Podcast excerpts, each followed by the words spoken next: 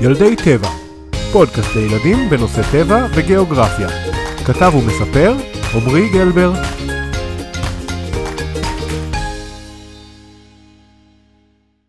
היי hey, ילדים, מה שלומכם? איזה כיף שאתם מצטרפים שוב להרפתקאות הטבע.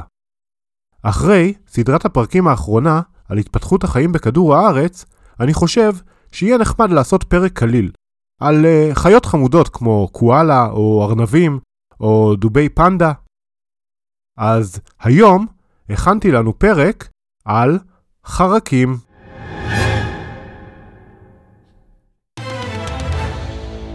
ברוכים הבאים לתוכנית חרק או לא חרק. יש במשחק כלל אחד פשוט, אני אומר שם של חיה, ואתם אומרים אם היא חרק או לא. מוכנים? עכביש רב רגל. תיקן, שזה ג'וק גמל שלמה. גמל.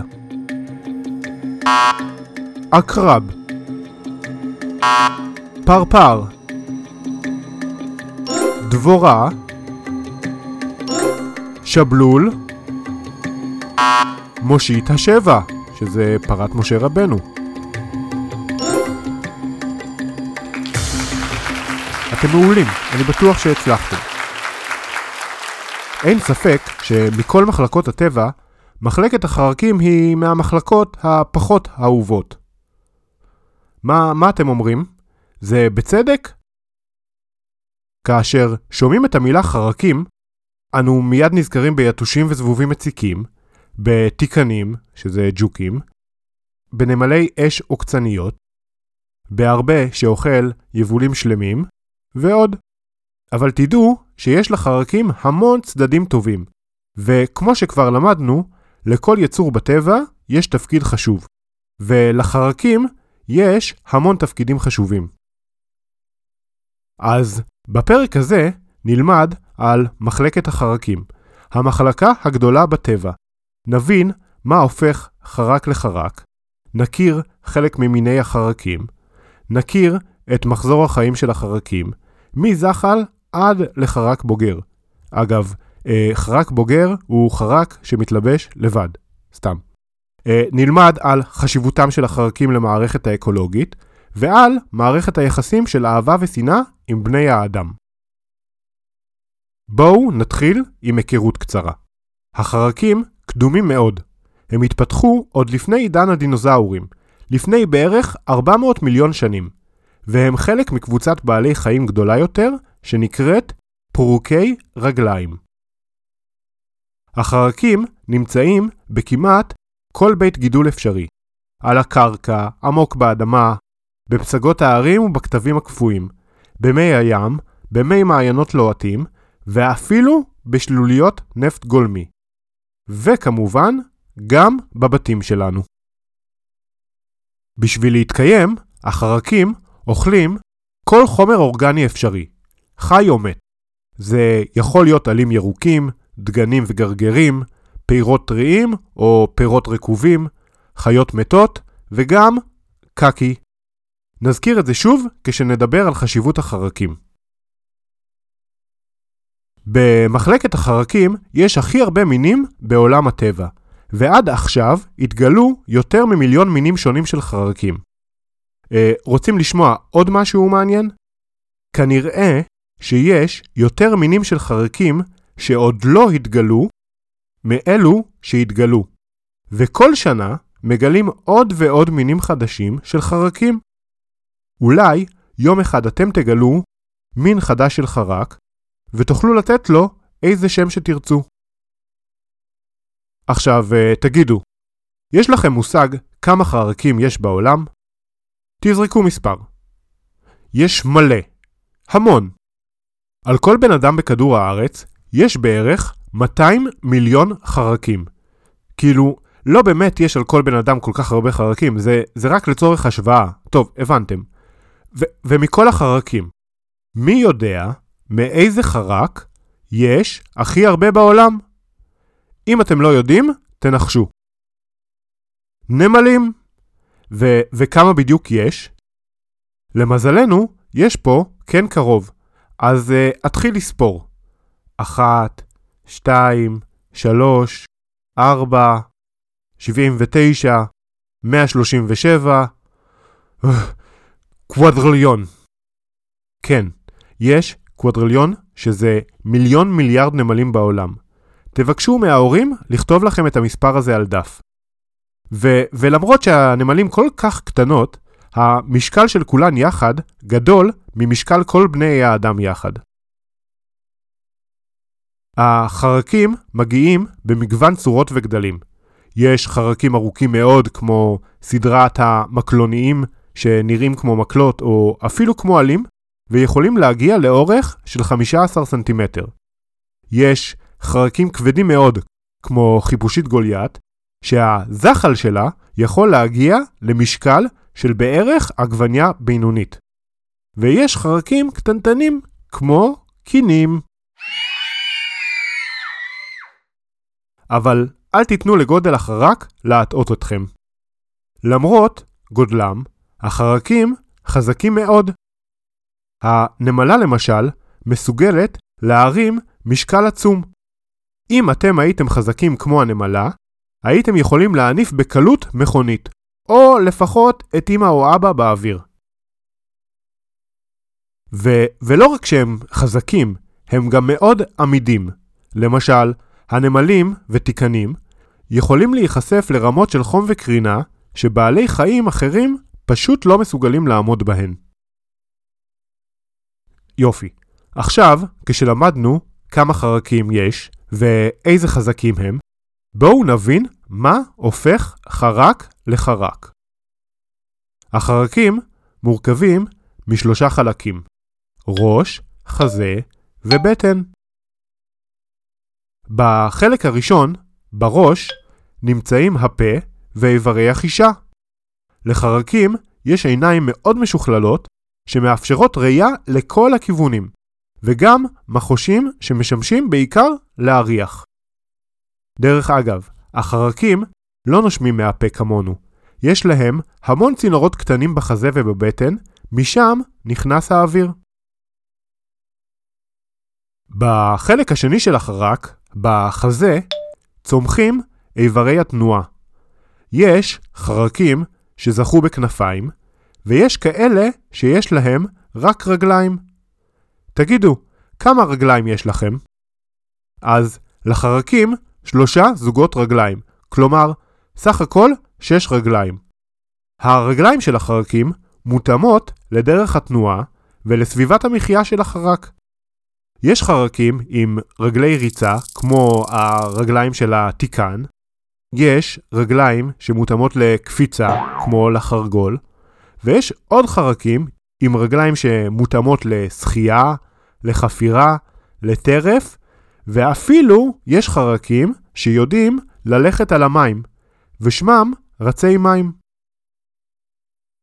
בחלק השלישי של החרק, בבטן, נמצאות מערכת העיכול, מערכת ההפרשה ומערכת הרבייה. בואו נכיר עוד קצת את סוגי החרקים.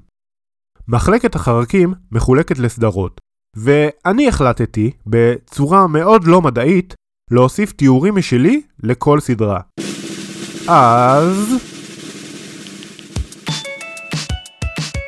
הסדרה הגדולה ביותר בעולם הטבע היא החיפושיות עם מעל 400 אלף מינים שונים.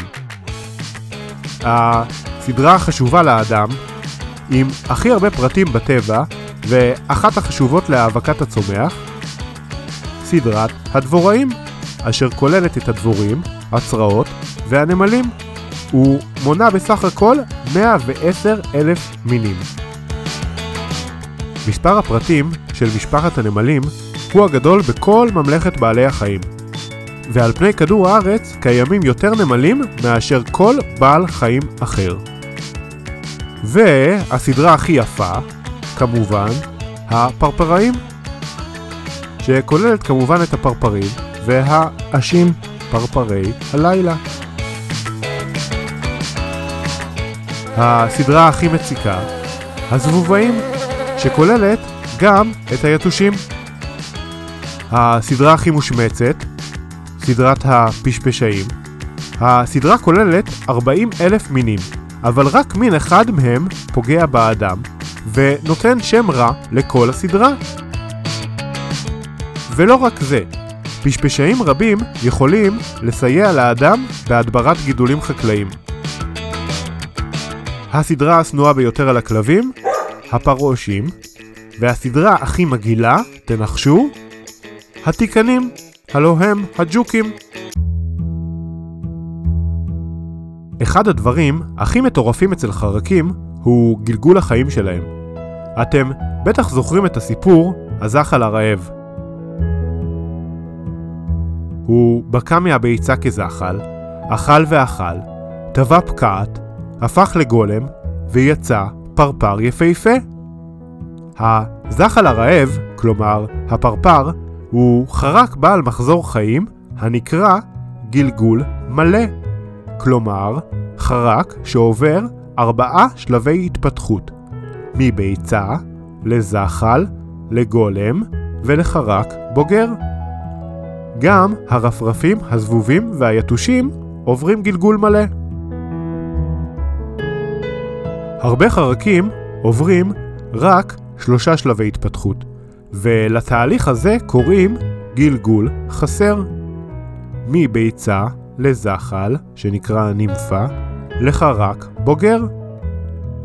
בניגוד לזחל, שעובר גלגול מלא, זחל של חרק שעובר גלגול חסר דומה מאוד לחרק בצורתו הבוגרת, אבל קטן קטן קטן מאוד. ואם יש לו כנפיים, הן מתפתחות כאשר הוא מגיע לבגרות. התיקנים, הקינים וגם גמל שלמה הם דוגמאות לחרקים שעוברים גלגול חסר.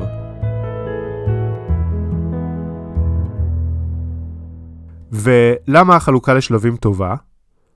היא מאפשרת לחרק להתמחות במשהו בכל שלב. כזחל, החרק הקטן מתרכז באכילה וגדילה, וכחרק בוגר הוא מתרכז ברבייה. אנחנו מתקרבים לסוף הפרק, ולפני שנדבר על החרקים ובני האדם, מצאתי עוד כמה סיפורים מגניבים על חרקים. תקשיבו. מחול הדבורה בעזרת ריקוד חמוד, בה הדבורה מנענעת את הטוסיק מהר מהר מצד לצד, הדבורה יודעת לסמן לחברותיה בכוורת בדיוק רב את הכיוון והמרחק לאזור עם פרחים טובים ומלאי צוף. החגב והארבה לאחרונה שמענו על הנזק שעושה הארבה לחקלאות באפריקה, ואפילו שמענו על הארבה בהגדת פסח. אתם יודעים שאין חיה כזו שקוראים לה ארבה? הארבה הוא כינוי לתופעה, בה חגבים, חרקים שבדרך כלל מעדיפים לחיות לבד, הופכים לקבוצות ענקיות שפועלות יחד כקבוצה עצומה אשר אוכלת כל ירק שנקלע בדרכה. הציקדה המחזורית הציקדה המחזורית היא מין של ציקדות, סוג של חרק מעופף, שנפוץ בקנדה וארצות הברית. הציקדות מתרבות אחת ל-17 שנים. במשך כל השנים הן מסתתרות מתחת לאדמה, ואז בלילה אחד יוצאות מיליארדי ציקדות בו זמנית, מתרבות במשך שבועות אחדים, מטילות את הביצים מתחת לאדמה ומתות. ורק 17 שנים אחר כך יצא הדור הבא של ציקדות מן האדמה. הטרמיטים בניגוד למרבית החרקים שחיים כיחידים, הטרמיטים פועלים ביחד כקבוצה לצורך קיומם. הם בונים יחד קינים עצומים אשר מתנסים לגובה של כמה מטרים. גם הדבורים והנמלים הם חיות חברתיות שחיות כקבוצה ומצליחות יחד לבנות מערכות חיים מדהימות. חרקים לא מדברים. חרקים אמנם לא יודעים לדבר, אבל הם מצאו כל מיני דרכים לתקשר. הגחליליות מדברות אחת עם השנייה באמצעות הבהוב של אור. העשים מדברים באמצעות ריח הנישא למרחקים גדולים, והצרצרים מצרצרים. טוב, אה, אני לא יודע אם כבר השתכנעתם שהחרקים הם מבעלי החיים המעניינים והמרתקים בעולם הטבע. אז, נכון, יש לנו באמת הרבה סיבות לא לאהוב אותם. הם מעצבנים, עוקצים, יכולים להעביר מחלות כמו מלאריה, שלשמחתנו כבר לא קיימת בישראל, ולהרוס יבולים שלמים כמו שעושה ההרבה. אבל דבר אחד בטוח, ללא קיום החרקים, אין שום אפשרות לקיום בני האדם. בלי החרקים, הצומח והחי שאנו מכירים לא היו מתקיימים, ויש לכך כמה סיבות. כבר למדנו שלחרקים יש את התפקיד החשוב של האבקת הצמחייה, ובכך למעשה הם מאפשרים את התרבותה והמשך קיומה. אפילו חלק מהפרחים התפתחו יחד עם החרקים בתהליך שנקרא קו-אבולוציה, וחלקם אף מצליחים לתקשר. כך, הכלנית והטורמוס יודעים לאותת לחרק שהפרח מוכן להאבקה, או שהוא כבר הואבק, זאת על ידי שינוי בצבע הפרח. מעבר לחשיבות החרקים לעולם הצומח, הם חלק מאוד מאוד חשוב בשרשרת המזון. החרקים אוכלים את הצמחים והופכים להיות המזון של חיות אחרות כמו ציפורים, מכרסמים וגם קיפודים. וחיות אלו הופכות להיות האוכל של חיות טורפות אחרות. תאמינו או לא, גם בני האדם ניזונים מחרקים. למשל, הטרמיטים שהזכרנו קודם נחשבים למעדן באפריקה. בעתיד, ככל שיהיו יותר בני אדם בכדור הארץ, מסתמן שנראה יותר ויותר חרקים בצלחת שלנו. גלידת חגבים! תפקיד נוסף, ולא פחות חשוב של החרקים, הוא פירוק הפסולת והעשרת הקרקע בחומרי הזנה, כך שהצמחים יתפתחו טוב יותר. בואו ניקח למשל את החיפושיות, במיוחד את אלו המכונות חיפושיות זבל. הן מתמחות בפירוק של קקי. תדמיינו את העולם בלי החיפושיות האלה. לאדם, באופן ישיר, החרקים מאוד חשובים. אתם יודעים למה? בעיקר לחקלאות.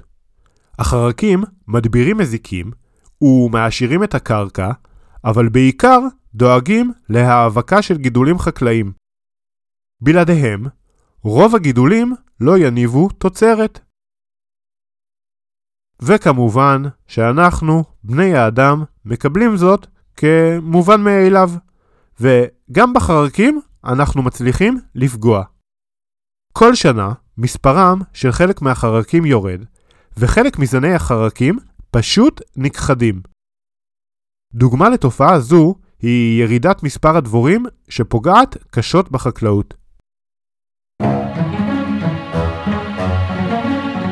ועכשיו, האביב מתחיל, האוויר מתחמם, ואני בטוח שתראו המון חרקים סביבכם. ויש לי הרגשה שאחרי הפרק הזה, תסתכלו עליהם קצת אחרת. היי!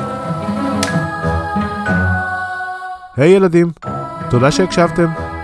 אני הייתי עמרי גלבר, וזה היה עוד פרק של ילדי טבע, פודקאסט לילדים בנושא טבע וגיאוגרפיה. אני מקווה שנהנתם ולמדתם מלא. רוצים לפרגן? לייק קטן בפייסבוק, וזה הכל.